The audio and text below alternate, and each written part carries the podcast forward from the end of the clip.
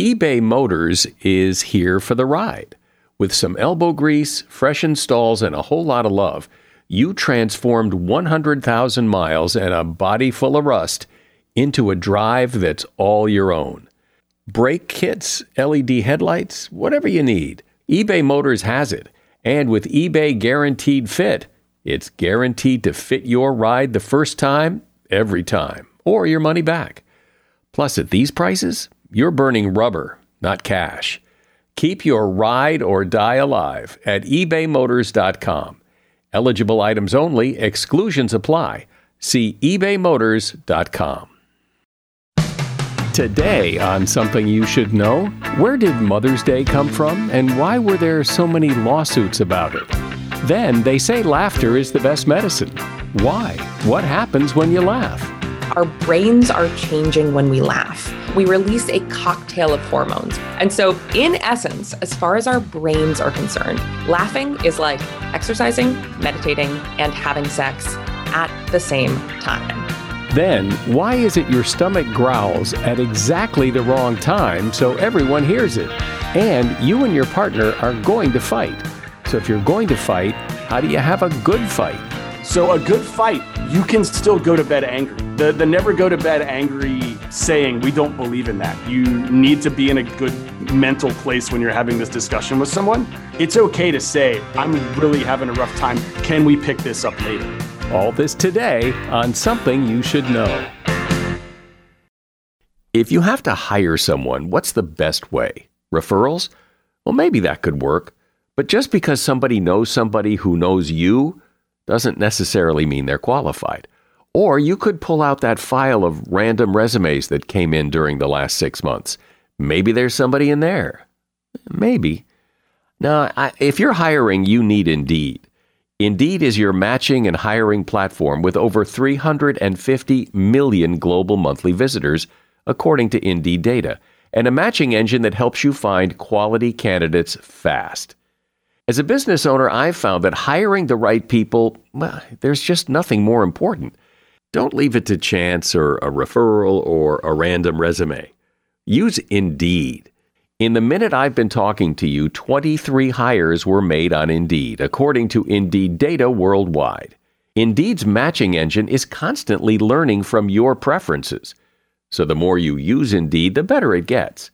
And listeners of this show will get a $75 sponsored job credit to get your jobs more visibility at indeed.com slash something. Just go to indeed.com slash something right now and support this show by saying you heard about Indeed on something you should know. Indeed.com slash something. Terms and conditions apply. Need to hire? Oh, you need Indeed. Something you should know. Fascinating intel, the world's top experts, and practical advice you can use in your life. Today, Something You Should Know with Mike Carruthers. Hi, welcome to Something You Should Know.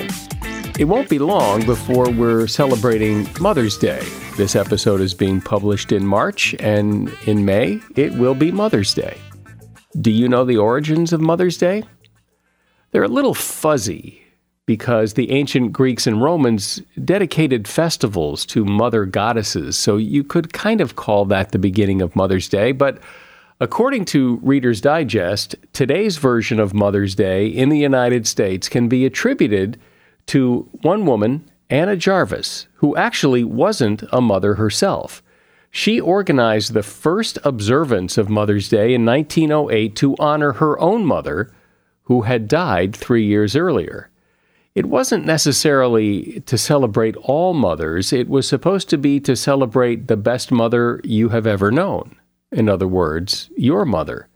In 1914, President Woodrow Wilson named Mother's Day an official holiday. But what's interesting is this holiday that's celebrated with hugs and flowers uh, actually became one of anger, obsession, and litigation for Anna Jarvis, the founder of Mother's Day.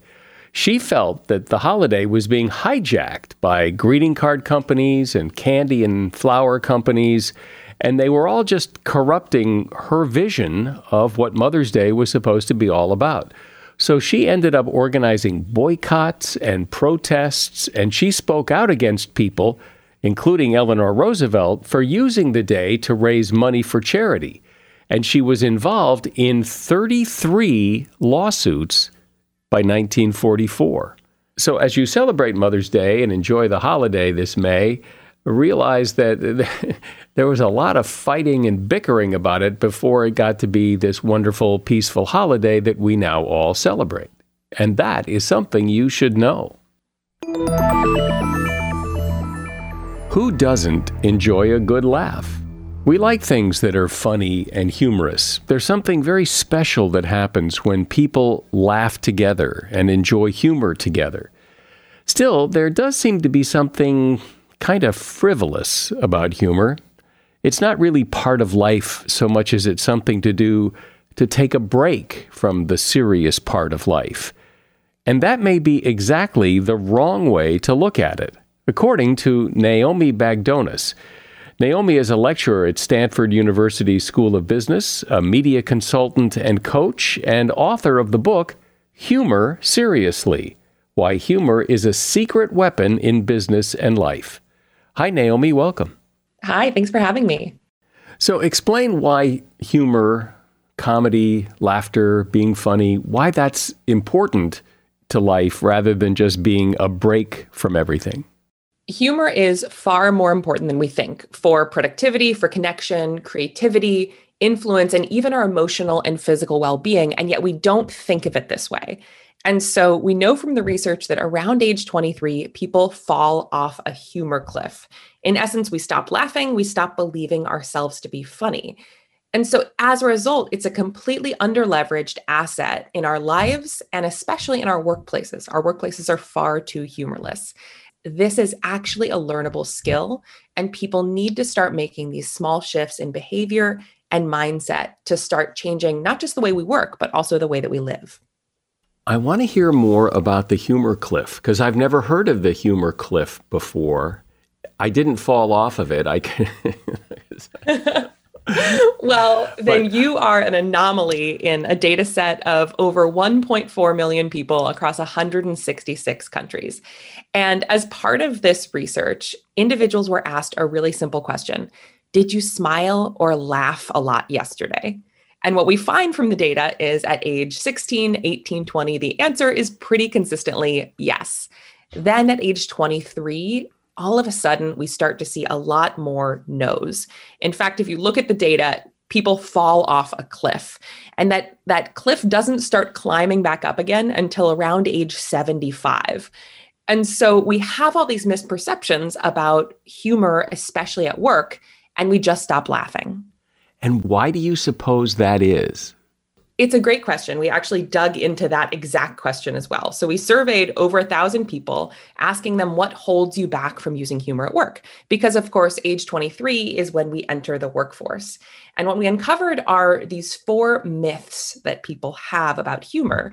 And we try our best to debunk these myths. So the first is the serious business myth the idea that if you take your work seriously, you have to be serious all the time. And in fact, we find that this is actually counterproductive, especially for leaders. We know that leaders with a sense of humor are seen by their employees as 27% more motivating, that their employees are 15% more engaged in their jobs, their teams are more likely to solve creativity challenges, and humor more broadly can reduce stress and help us accomplish really serious things. Next, we've got the failure myth. That's the idea that if you fail, it's going to be hugely detrimental to your career. And in fact, uh, researchers Brad Bitterly, Morrie Schweitzer, and Alison Wood Brooks at Harvard and Wharton have done some research on this and have found that as long as your humor is still appropriate, then there isn't as much risk as we think. And in fact, if we fail, that is, if we don't get laughter, but the joke is still appropriate, then it'll still boost other people's perceptions of our confidence in the process. Third, the born with it myth. This is the idea that humor is an innate ability, not a learned skill. But I can tell you from over five years of teaching this at Stanford's Graduate School of Business that humor can be learned. It's a skill we can develop. And in particular, it's a mindset that we can shift uh, to make it easier to find joy in our lives. And then lastly is the being funny myth. And this is the idea that in order to benefit from humor at work, you have to actually be funny. You have to be telling jokes. And this is completely backwards. In fact, one of the worst things you can do is try to be funny at work. Instead, this is just about having a sense of humor. So, we talk about uh, navigating your life on the precipice of a smile, being more generous with your laughter, and looking for reasons for joy. I have worked for people who have absolutely no sense of humor. And I find that often in conversation, when you try to inject humor, that it you get those blank stares and it goes nowhere. So I imagine that how much humor you can have in a workplace is set by the boss. If you have a fairly humorless boss, you're more likely to have a fairly humorless workplace. Yeah, absolutely. So, setting the tone from the top is incredibly important. What we tell the leaders we work with is if you're not comfortable using humor yourself, that's completely fine. The most important thing you can do as a leader is be a bit more generous with your laughter and simply signal that you have a sense of humor. So, I would love to talk for a minute here about why physiologically this is really important because a lot of people think, okay, well, this is just our psychology and this is, you know, sort of a fun and frivolous thing. But really, our brains are changing when we laugh. So we release a cocktail of hormones. We release, for example, endorphins, which give us something like a runner's high. We lower our cortisol, so we feel calmer, less stressed. Think, you know, 10 minutes of meditation. We release oxytocin, which is often called the love hormone uh, or trust hormone. This is also released during certain types of physical touch. And so, in essence, as far as our brains are concerned, laughing is like exercising, meditating, and having sex at the same time and way more efficient in my point of view. So, what's important here is that these changes in our physiology change not just how we feel and how we behave, but it also changes how other people perceive us. So, they perceive us as higher in status, uh, more persuasive. And so, laughter is not just something fun, frivolous. It fundamentally changes how we as humans feel and how other people perceive us. I think and this goes back to those myths or, or those beliefs that people have that cause them to fall off the cliff. But there is a perception, and I've I have felt it because I tend to g- go for the joke. I tend to try to find the humor in the situation. But then I sometimes, especially in a meeting or in a work situation, think, yeah, if you do that, people aren't going to take you seriously. You're the jokester, and you better be very careful with this what we find is that in general, people are so far indexed in the other direction that if you're weaving humor in, in general, it's going to benefit you and the culture that you're that you're in. We also know that humor makes us more persuasive. So studies have shown that even including a lighthearted line at the end of a sales pitch, like my final offer is X and I'll throw in my pet frog, will increase customers' willingness to pay by 18%. Now, this is an objectively lame joke, but what's happening here is the person on the other side of the negotiations table, their cortisol is going down, they feel more comfortable. You are now more persuasive in their eyes. And by the way, they walk away from that negotiation feeling better about the sales price than those who paid 18% lower but didn't have the joke. That's really interesting because again, it, it flies in the face of this idea that, you know, okay, fun is fun, but here we, we, we're doing serious work here and and there's just no room for that and and or there's certainly not room for much of it. And so that brings up the question so how much is enough? I mean you we can't just yuck it up all day. We still have to do the work. So where, where's the line if there is a line again, in general, our workplaces are far too humorless. And again, this is not about cracking jokes, it's about showing up as more human in our workplaces. And so, what does that mean to be more human? I mean, if you're a relatively serious person, you don't, you're not comfortable yucking it up, you're not comfortable sh- laughing a lot, you're just a serious person and y- you don't want to, I mean, how do you become more humorful if you're if you're humorless? It's a great question and I would challenge that because we behave differently at work than we do at home. And so one exercise that we do with our students is we have them do a an email audit. So they have to go back, they have to go into their sent folder of their emails and look at their last 10 emails. And we have a competition called a jargon off.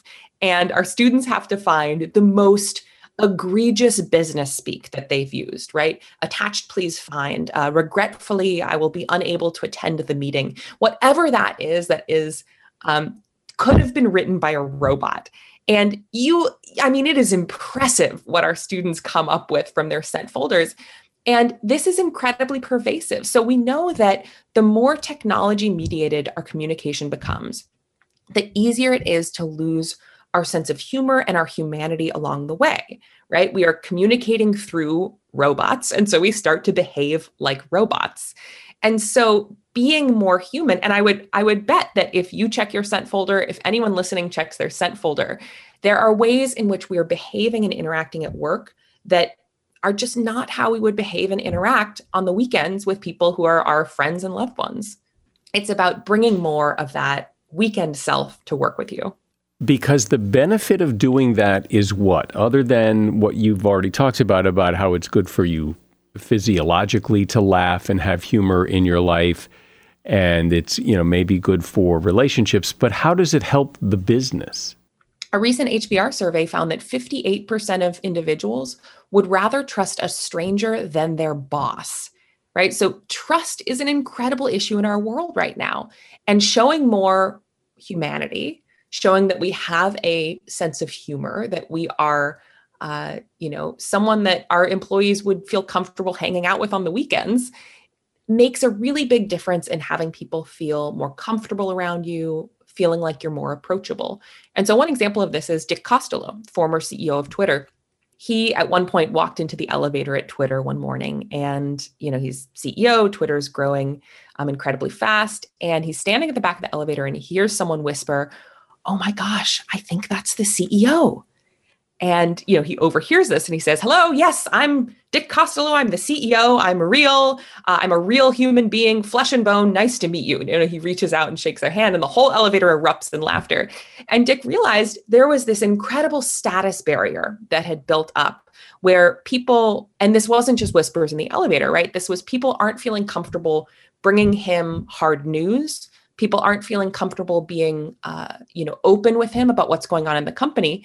And so he started you know using these elevator rides every day as ways to talk to other people in the company as ways to humanize himself. And he knew that those moments in the elevator were then being talked about you know in the lunchroom and in meetings later in the day. And so and this is of course just one way that he did it but he had many techniques that he used to show that he had a sense of humor, to show that he was a regular person. And his goal really was to cut down the status barrier. Naomi Bagdonas is my guest. Her book is called Humor Seriously Why Humor is a Secret Weapon in Business and Life. When you need mealtime inspiration, it's worth shopping Kroger, where you'll find over 30,000 mouthwatering choices that excite your inner foodie. And no matter what tasty choice you make, you'll enjoy our everyday low prices, plus extra ways to save, like digital coupons worth over $600 each week. You can also save up to $1 off per gallon at the pump with fuel points. More savings and more inspiring flavors make shopping Kroger worth it every time. Kroger, fresh for everyone. Fuel restrictions apply. Another day is here, and you're ready for it. What to wear? Check. Breakfast, lunch, and dinner? Check. Planning for what's next and how to save for it? That's where Bank of America can help. For your financial to-dos, Bank of America has experts ready to help get you closer to your goals. Get started at one of our local financial centers or 24-7 in our mobile banking app. Find a location near you at bankofamerica.com slash talk to us. What would you like the power to do? Mobile banking requires downloading the app and is only available for select devices. Message and data rates may apply. Bank of America and a member FDIC. So, Naomi, I have known people, I've worked for people, just been in social situations with people that have a sense of humor. It's just not my sense of humor. I don't find them funny, and I'm sure they probably don't find me all that funny. But in other words, a sense of humor is great, but not everybody likes the same sense of humor. So, we know from research that there are four broad humor styles that people tend to fall into. Those are the stand up, the sweetheart, the sniper, and the magnet. So we've got the stand up, those are bold, irreverent, you know, not afraid to ruffle feathers to get a laugh. Think Amy Schumer uh, or Eddie Murphy. And next, we've got the sweetheart, earnest, understated. These people use humor that lightens the mood and lifts people up. So think Bowen Yang from SNL or Jimmy Kimmel. Next, you've got the sniper, and these people are edgy, sarcastic, a little more introverted, but they are masters of the unexpected dig. So this is, you know, think Michelle Wolf or Bill Burr. And lastly, you've got the magnet. So magnets are expressive, charismatic, um, a little bit silly, and really easy to make laugh. So think someone like Jimmy Fallon. So what we know is understanding your own humor style is also going to help you get a window into what your risks are. So, you know, you asked earlier about over indexing. Well, that's a total magnet risk. Magnets have to be aware of how much they're using humor and how silly they are with their humor, uh, you know, because that's the biggest risk for them. On the other side of the spectrum, you have the sweetheart and the sniper.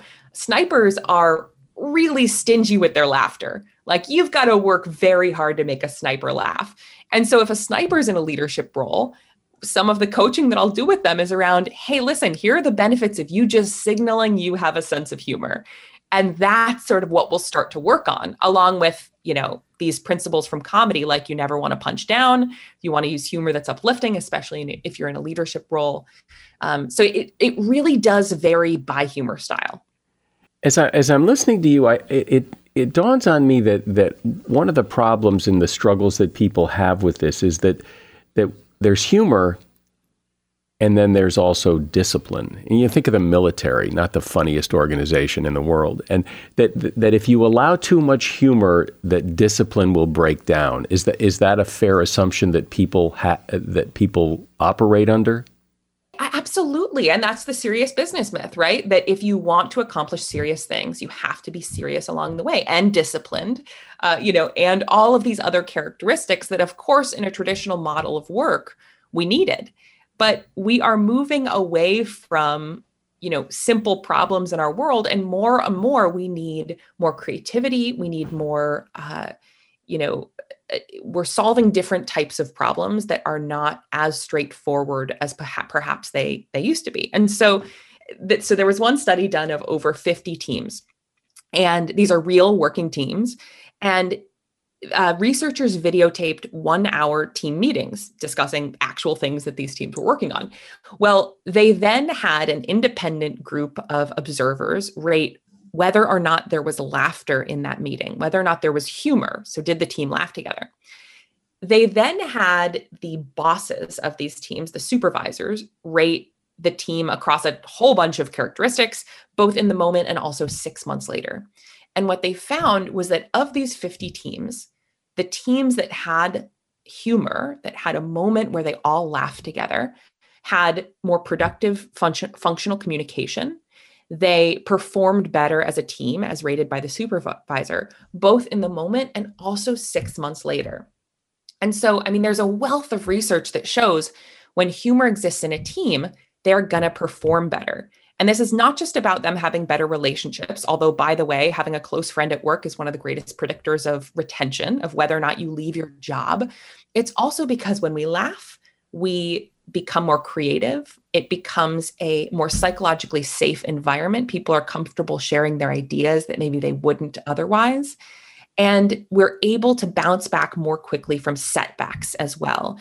One of my greatest, most satisfying joys in life is when I get into a conversation with someone and the laughter starts and it builds and it builds. I can do this with with my sons, a couple of my friends, my brother, my wife, where it just it, it just becomes uncontrollable laughter. I did it with my son the other day, and we were both laughing so hard, and he was standing up, and he just fell down. He was laughing so hard, and I, those moments are just to me the best. They're magical.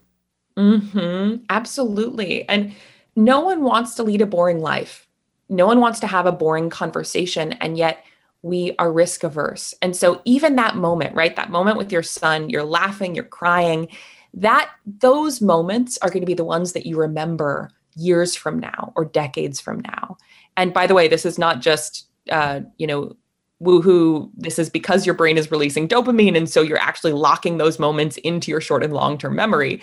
Um, and similarly in business, right? We all remember those teams that we've been a part of where it feels like joy just comes more easily, right? You walk into a room and you know no matter what you have to tackle that day, you're going to be able to get through it and you're going to find some joy in the process.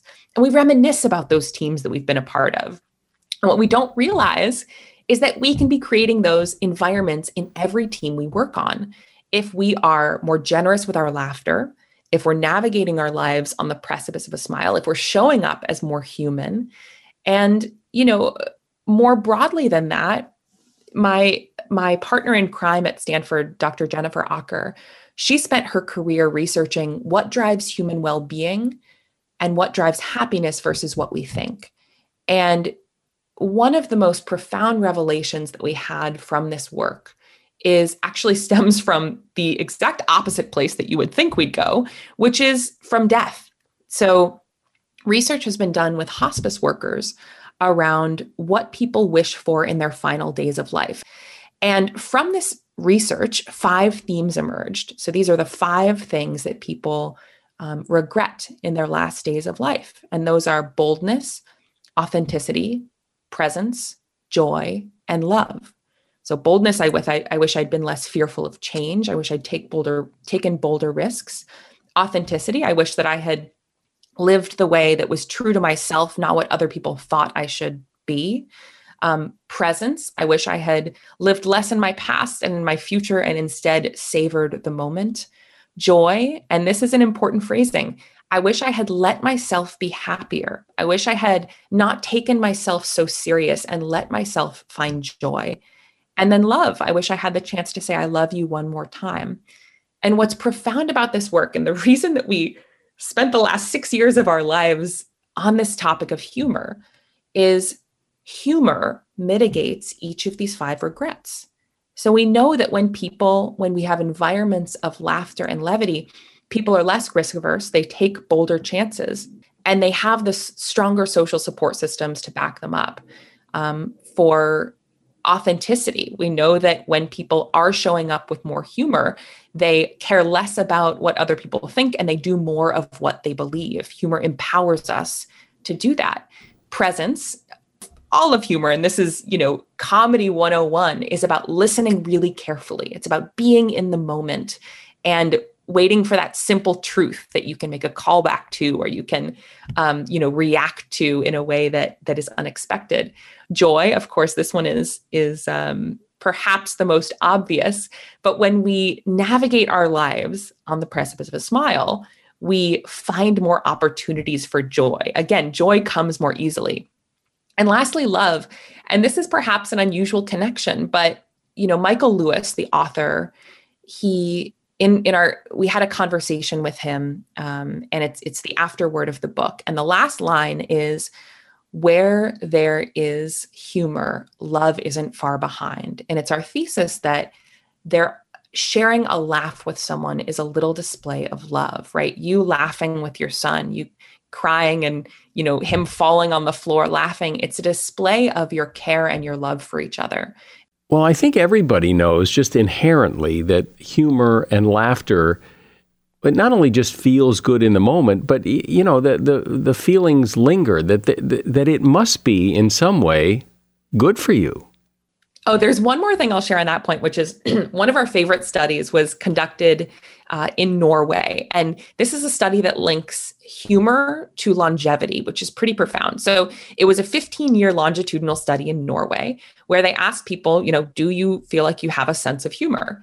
And what they found was that individuals who say that they have a sense of humor, this is not I'm funny, just I have a sense of humor, that these people were 30% more resistant to severe disease and they lived on average eight years longer.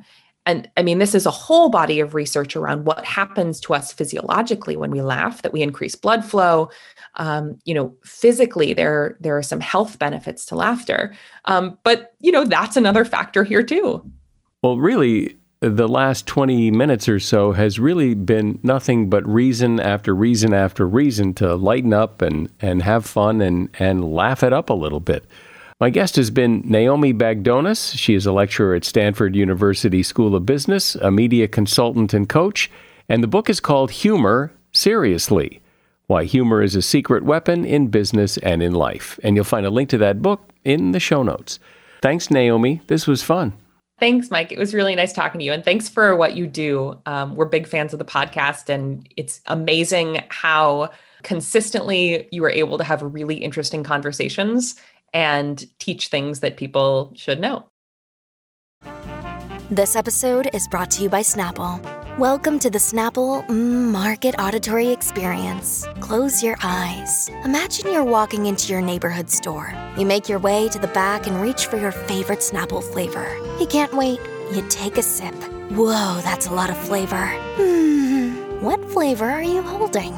Now open your eyes and check out Snapple.com to find ridiculously flavorful Snapple near you.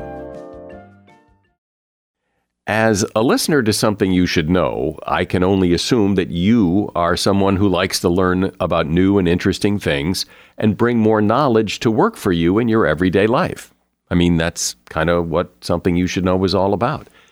And so I want to invite you to listen to another podcast called TED Talks Daily. Now, you know about TED Talks, right? Many of the guests on Something You Should Know have done TED Talks. Well, you see, TED Talks Daily is a podcast that brings you a new TED Talk every weekday in less than 15 minutes. Join host Elise Hu. She goes beyond the headlines so you can hear about the big ideas shaping our future. Learn about things like sustainable fashion, embracing your entrepreneurial spirit, the future of robotics, and so much more. Like I said, if you like this podcast, something you should know? I'm pretty sure you're going to like TED Talks Daily. And you get TED Talks Daily wherever you get your podcasts. Have you ever met anybody who's in a marriage or relationship say, you know, when we fight, I do that really well. I'm really good at it. I've never heard anybody say that uh, until today. It's kind of interesting to think that every couple fights People in any relationship argue and disagree. And when we fight, we mostly just kind of stumble through it.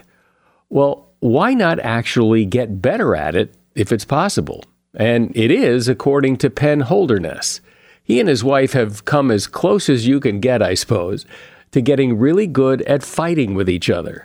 And they've written a book called Everybody Fights, so why not get better at it? Hey, Penn.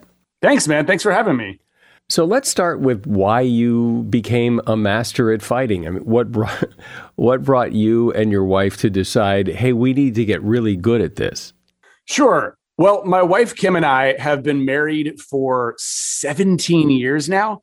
And I feel like you can multiply those years by seven and make it like over 100 in dog years because we work together and we live together uh, and we run a company together. And so all of that put together has led to a bit of a powder keg when it comes to our relationship. After sort of the early honeymoon phases of our marriage, we started getting in a lot of fights and we couldn't figure out why we kept having the same fights over and over again. So we did what a lot of people do and what I recommend a lot of people do. We went to counseling and figured out what was going wrong. And we're so inspired by the help that we got and really how simple it was that we wanted to kind of share it. Well, my sense is that a, a, big part of the problem is that even when people, you know, read books and listen to you and go to seminars, and you get all this information about uh, how to disagree and how to fight better, but in the moment when the fight actually is going on, it's very hard to to put the anger and the emotion aside and be very logical and talk about our feelings when when you're so upset. I think you're exactly right. One interesting thing is there's a part of your brain, and it's the part that controls your speech. And when you're stressed out or you're getting in a fight, it sort of surrenders to the other parts of your body and it stops it stops working as well. And so when you hear someone say I'm so mad at you, I can't even talk to you, that's a physiological reaction. Yeah, well, there, there's the problem right there. How do you discuss this well when you can barely discuss it at all?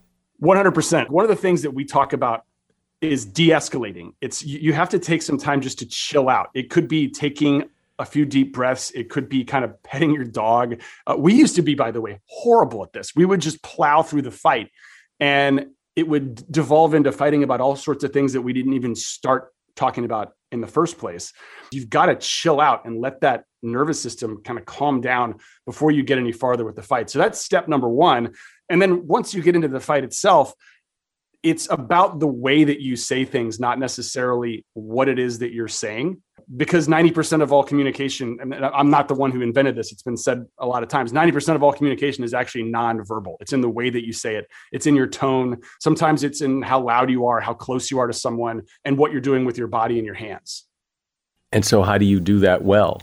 Let's say you and I are getting in a fight because, Michael, you don't like the way that I chew, right? if you say you're really ticking me off with the way that you're chewing your food right now, it's not as effective because you're kind of accusing somebody of doing something. It's not as effective as if you were to say, Hey, Penn, I feel a little stressed out. And the sounds that I'm hearing, they're making me feel uncomfortable. So you're going from you're acting or you should into I feel. And when you talk about your personal feelings, they're your own and you can't really argue with them, and people have to respect them. If somebody's chewing is bothering you, chances are, I bet, that it's been bothering you for a long time. You never say anything, you never say anything, you never say anything. And then when you finally say something, you get mad about it. Here's something really interesting for us. When you get to be with someone for a period of longer than just a few weeks, when you start living together and you start developing habits together, you have these things that you do in your life that are unspoken jobs of yours. And our counselor called them secret contracts. They're just these little things. Some of them are good. Like it's good. Kim wakes the kids up in the morning and then I drive them to school. I don't want to wake up as early as her. Kim doesn't want to leave the house. So we never really talked about it. That was just kind of how it worked out. Like she would wake him up, I would take him to school. At night, she would make dinner, I would do the dishes, I would put the dog to bed, she would go to bed a little bit earlier. And we've never said any of these things. They've just always happened. They're these secret contracts that we have in our marriage. A lot of fights happen when you have secret contracts that you don't agree with and you haven't gotten around to addressing. So we have one really big chapter about that when Kim um, went on strike because no one else in their family would change the toilet paper roll. And that includes me. Like our kids wouldn't change it. I wouldn't change it. She like took to Instagram and had this sort of guerrilla warfare thing where she told all of her uh, followers that her family was ticking her off, knowing that I don't ever check Instagram. Until I found out about a week later that she'd been toasting me on social media about the fact that I never changed the toilet paper. We took that to our counselor, expecting me to be 100% wrong. And the Christopher was like, Kim, did you ever ask him to do it? And she said, No, because I always have to do it. He goes, You need to ask him to do it because mature people ask for what they want.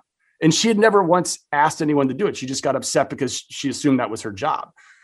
And that happens all the time. Like I my secret contract is I'm supposed to be like the the mood keeper upper. I'm supposed to be the golden retriever and the happy guy in our family. And sometimes I cannot do that. So we actually had a pretty valuable conversation about household duties and we had a conversation about me always having to be the cheerleader and we kind of amended those secret contracts but they can lead to a lot of fights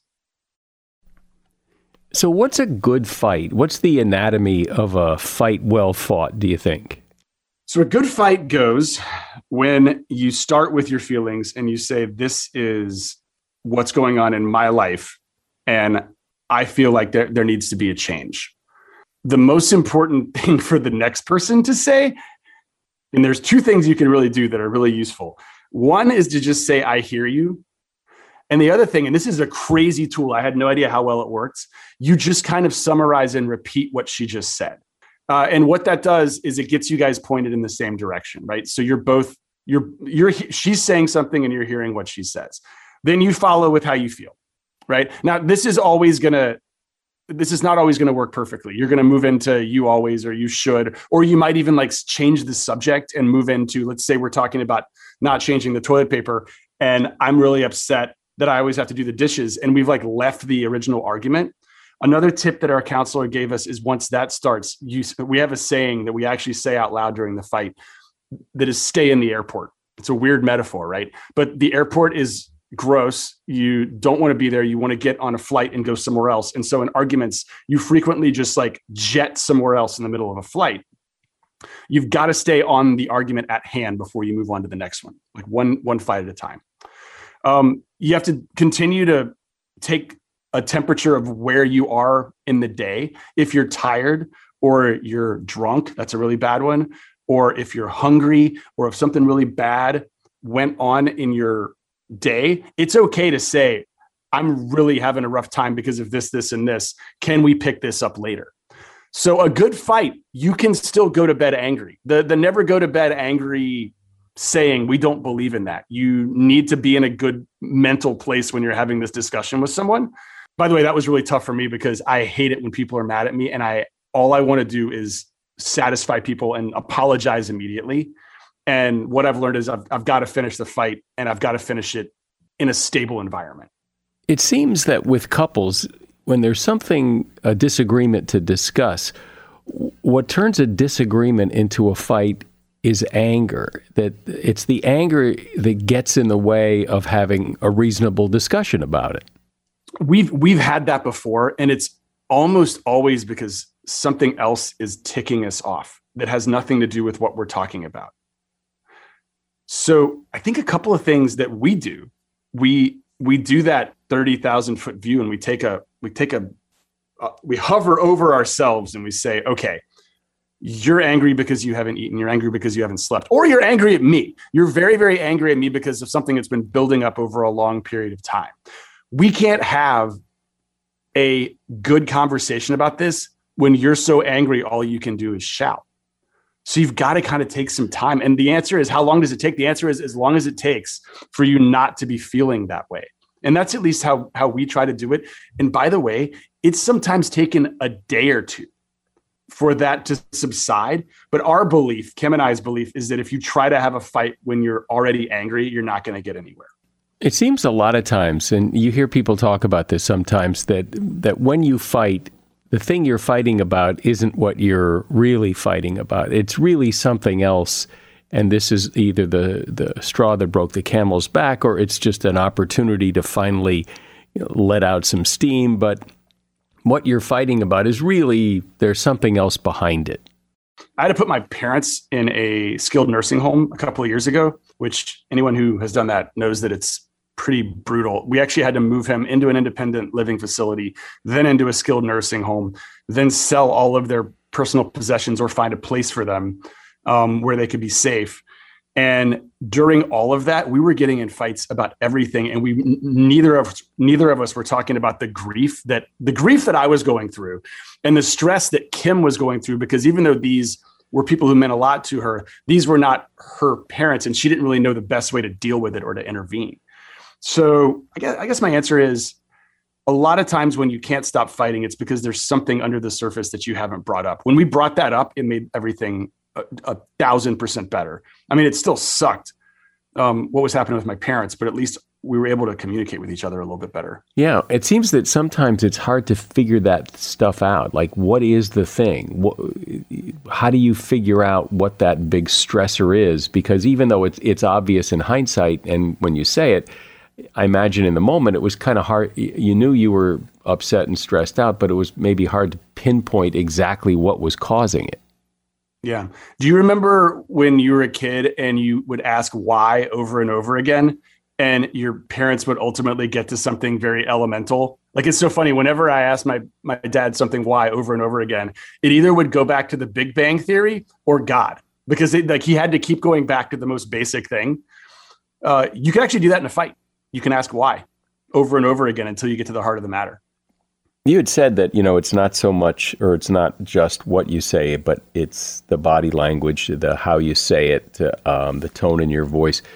And I and I have this image of you and your wife arguing in this very calm, well, so here's what I feel. And but do you like go at it? I mean, that's that's such a good point sometimes even when we're using the right words, like here's how I feel, you, you can hear my voice right now. If I say, here's how I feel, I feel really upset that you're asking me to be the good guy all the time. Or if I say, here's how I feel. I feel really upset that you're asking me to be the good guy all the time. Like those are two very different things, right? And uh, also you couldn't see me, but my hands were like flying all over my face. And I and I, I stood up and I like bowed my chest out when I said the second one. There are all these other right. There's all, all these other things that are happening when you're shouting at someone. So that's that's just a whole other element that you have to worry about on top of the things that you're actually saying. Yeah, well, but it also seems like if, if, if you want someone to know you're upset, it kind of makes sense to get loud and sound upset. And you're saying that that's probably not the best thing to do if you're trying to resolve a problem, but it, it seems like it's human nature that, you know, that, that the actions have to match what you're saying. If you're upset, you sound upset. Yeah, and we, we don't get an A plus on this, Michael. We don't. We really don't. We still raise our voices with each other. Um, there's gonna i mean there's passion right everyone's got passion but every time we do the fight tends to not go in the direction you want it to it just it because i don't know if you've ever done this before but if you raise your voice she's to match her tone but a little bit higher and so the only thing you can do is go even higher and as soon as the first person raises their voice it just sort of devolves into everyone raising their voice and again we do it sometimes we still do it. it i'm just telling you when when you do it it doesn't you don't progress the way that you would probably want to. You know those couples though that that they seem like they're always fighting, like they're always yelling at each other, and and, and they don't seem a whole lot worse for the wear. That's just their style of communicating. Uh, uh have you ever seen that and and know what I'm talking about? Yes, I have seen it. And, and so, what do you, you know, I mean, uh, does this not apply to them? I mean, they, they, they just let it all out and scream and yell, and and and, and they seem fine. Well, they they probably have a good marriage, right? I mean, Kim and I had a good marriage. We felt like we went from a good marriage to a very good marriage to a great marriage because we tried all the stuff our counselor was telling us. I think the counselor would tell them the same thing. Like if you if you kept a, a calmer tone, you might progress through. Remember, an argument an argument is has a beginning, a middle, and an end. You might progress through it so that you wouldn't have that same fight again.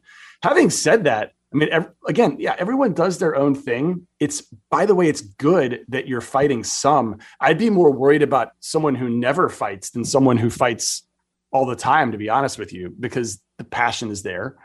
But I, I would say they might want to try having a, a conversation where they're not raising their voice and see if it if they get to progress that they hadn't gotten to before. Isn't it interesting how so often, I mean, I can speak for myself and and I know other people have said the same thing that fights when they happen are like there's nothing more important than this fight we're having right now and and in a week you you don't even remember what you were fighting about it just like it goes away it it wasn't that important but at the time nothing was more important I have no didactic advice for this, only to tell you that when we started putting this book together, we couldn't remember like 90% of the fights that we had. like you're absolutely right. They just they go away. Um, I think what doesn't go away is whatever the underlying feelings were that caused the fight. But sometimes the fight has nothing to do with what those underlying feelings are. Well, it does seem when you're in a relationship for any length of time, just by the nature of interaction, there's going to be miscommunication, there's going to be misunderstandings. People are going to take things not necessarily the way you meant them. It, it's bound to happen. We had one knockdown drag out fight where she wanted to she wanted me to write a, a musical. And I, i've written a lot of music online and i've enjoyed that. And i've talked to people about wanting to write a musical and a musical is like 20000 times harder. And she asked me that while we were like in the middle of doing a thousand other things in our life. She's like i think we should do a musical and i could help you with the script. Like that would be amazing. And my response to her was do you think that's the best use of your time? And i was saying that because she she had a thousand other projects that she was doing and she got so mad she got out of the car and walked away and i had no idea what had just happened. I was like what did i just say? And after a very long de-escalation period because she was pissed i realized that she was mad at me because I wasn't taking her seriously as a professional, like entirely, like as a partner. And that's like a major problem if you work with someone. And it started with us talking about a about whether like whether or not she was too busy to help me with a musical. The underlying issue was much much bigger. And I've definitely learned how to not only trust her but believe in her and actually respect the fact that her job may not just be as important as mine it's probably more important but i don't know that i did before then well anybody who's been in a relationship knows that relationships aren't always easy the fights are probably the hardest part of being in a relationship so it's interesting to listen to somebody who's really you know taken a deep dive into why we fight and and how to get better at it my guest has been Penn Holderness. He is author of the book Everybody Fights, so why not get better at it? And there's a link to his book in the show notes. Thanks, Penn, for being here. Thank you, Michael. I appreciate it. We all know about the growling stomach. It's the reason you don't want to go to church without eating something first, because it seems to happen at exactly the wrong time. What's going on when your stomach growls? Well, first of all, it's not your stomach, it's your intestines mostly. As air passes through, the intestines contract and expand, and that's what makes the noise you hear. When you have food moving through your system, it muffles that sound, which is why people tend to associate a growling stomach with being hungry. But actually, you're always making that sound, you just don't hear it very well after you've eaten. Occasional stomach growling is completely normal. It happens to everyone. It just seems to be louder at church. And that is something you should know. If you're one of those people who listens to this podcast but has yet to share it with someone else, well, why is that? Please share this podcast, give them the link, and let them hear it as well. I'm Mike Carruthers. Thanks for listening today to Something You Should Know. The Bigger Pockets portfolio of podcasts are worthy of your investment. We're having a real conversation as real real estate investors. New episodes available every day. It's important to buy where it makes money and not necessarily where you want to travel to. Bigger Pockets, On the Market, Rookie Real Estate, or Money Podcast. The purpose of flipping is to create more cash so then you can reinvest into other types of properties. The Bigger Pockets Podcast on YouTube or wherever you listen.